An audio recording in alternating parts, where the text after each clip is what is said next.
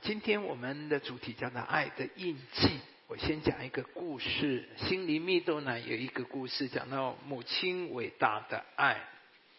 那里面说，呃，很多年以前，一个冬天，在英国威尔士的一个乡下小镇，有一个年轻的母亲抱着她的婴孩，要走过山丘回她的娘家。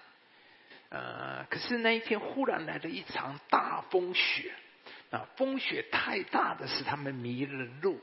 大风雪过后，村民出动去搜寻的时候，他已经被埋在大雪堆的里面。可是他们发现他在死之前，将他的外衣、大衣都脱下来，把他的婴孩一层一层的包起来，并将自己的身体伏在婴孩上面保护他。那当搜救人员把包着的婴孩打开的时候，他们发现。那个婴孩竟然奇迹的活了下来，当下大家都非常的感动。那这位年轻的母亲充分表现了伟大的母爱，她为婴孩付出了一切，甚至她的生命。啊，过了很多年，这个被救的婴孩长大成人，成了英国非常有名的一位首相。他领导英国第一次世界大战之后很重要的重建工作，他的名字就叫做大卫·李罗·乔治，而他永远感激他伟大的母亲。啊，母亲牺牲自己保住孩子的故事不止在英国。二零零三年伊朗大地震发生后的七十二个小时。搜救人员在残垣瓦砾当中救出了一个六个月大的婴孩。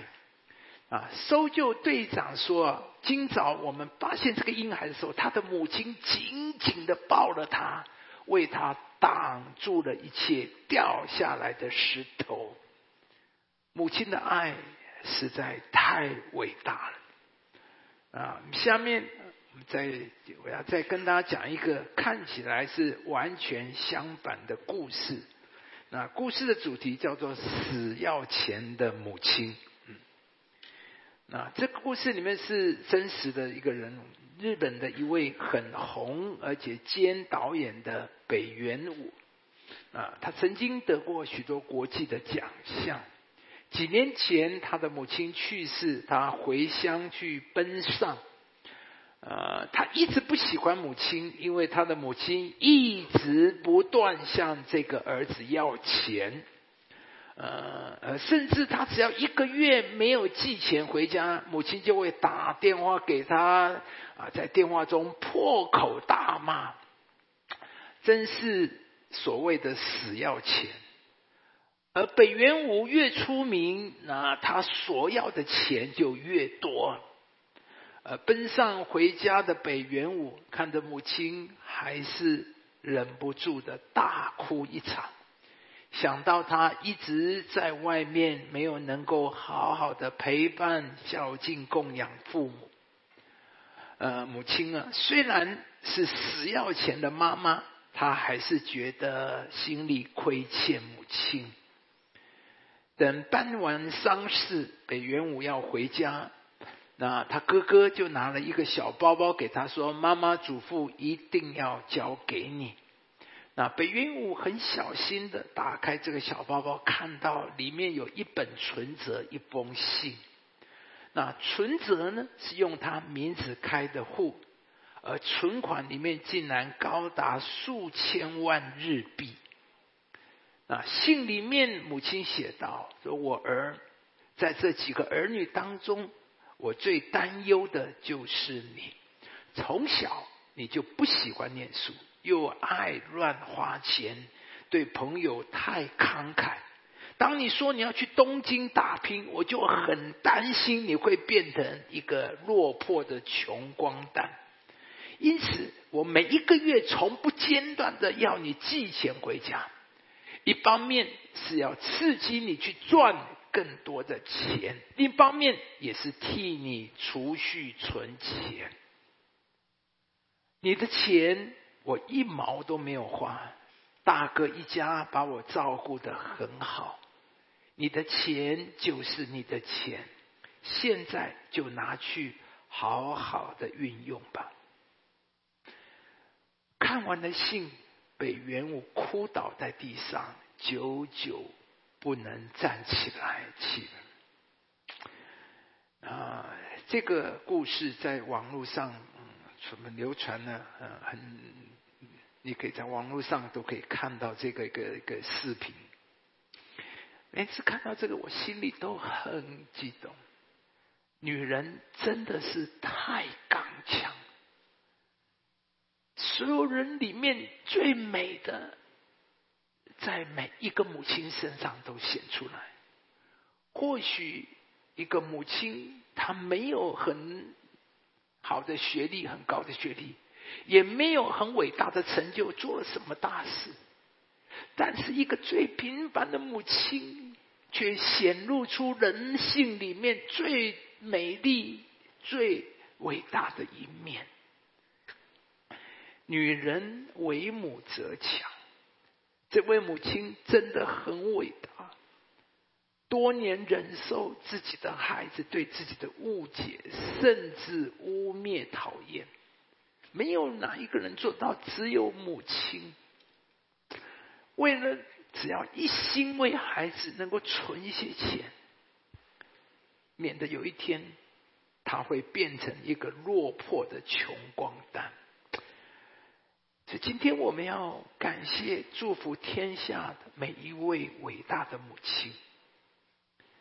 我们晓得，不管哪一个文化、哪一个民族，都一致尊崇母亲。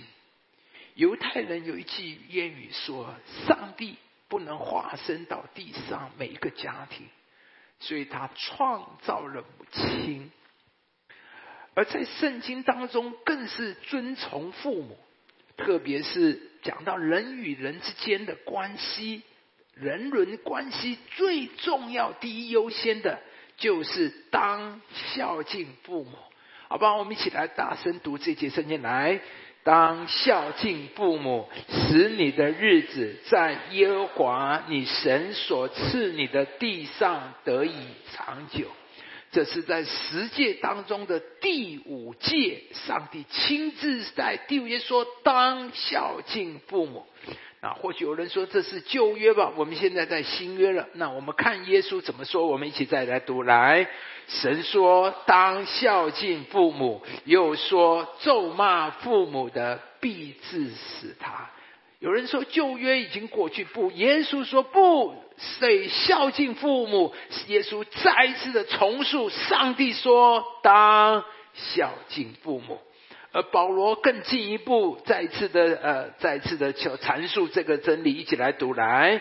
一到孝敬父母，使你得福，在世长寿。这是第一条带应许的诫命，甚至保罗再次强调上帝的心意，说这是第一条带应许的诫命。所以我们看见孝敬父母不是一个道德劝说，而是命令，是诫命，是必须必定要孝敬父母。啊，或许我们的母亲并不完美。没有人是完美的，但是圣经没有说完美的母亲才要孝敬。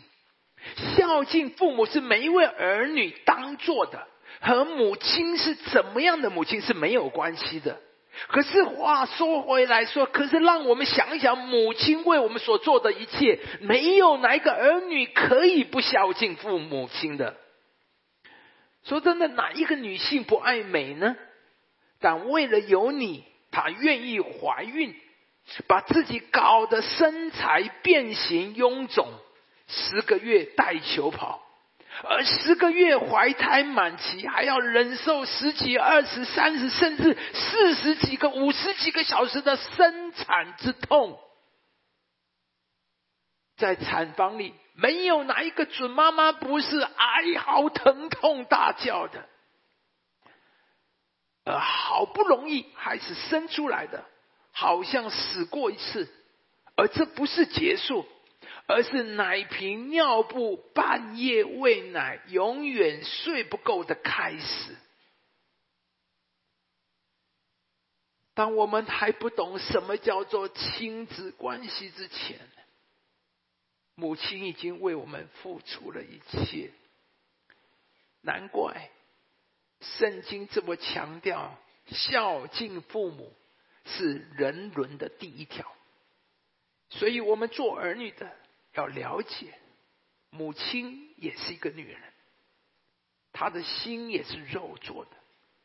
所以母亲当然她也会有心情不好的时候，她也有需要人帮忙的时候，需要人理解的时候。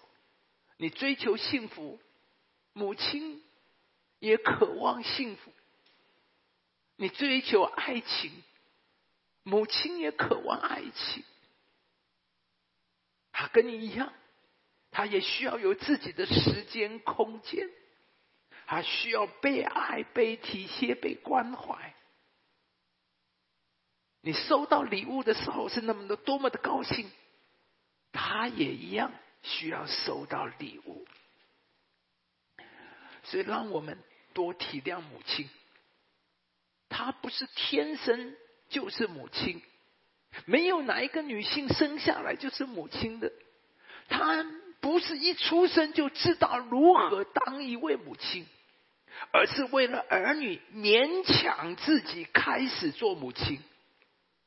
所以，如果她做母亲有做的不够好的地方，我们更应该要感谢他，不会做还要勉强自己去做，那是多么伟大的爱和付出。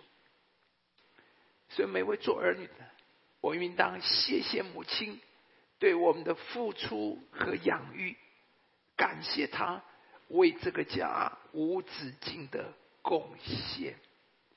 谢谢母亲节，在这母亲节里面。愿神赐福我们每一位伟大的母亲，让我们做儿女的，我们都要常常称赞母亲，向母亲表达感谢。愿上帝赐福祝福我们每一位母亲。天父，我们给谢谢你给我们母亲，所以今天我们在这里求你赐福，你纪念每一位母亲。二十几岁、三十几岁，忽然就从一个小姐变成了母亲。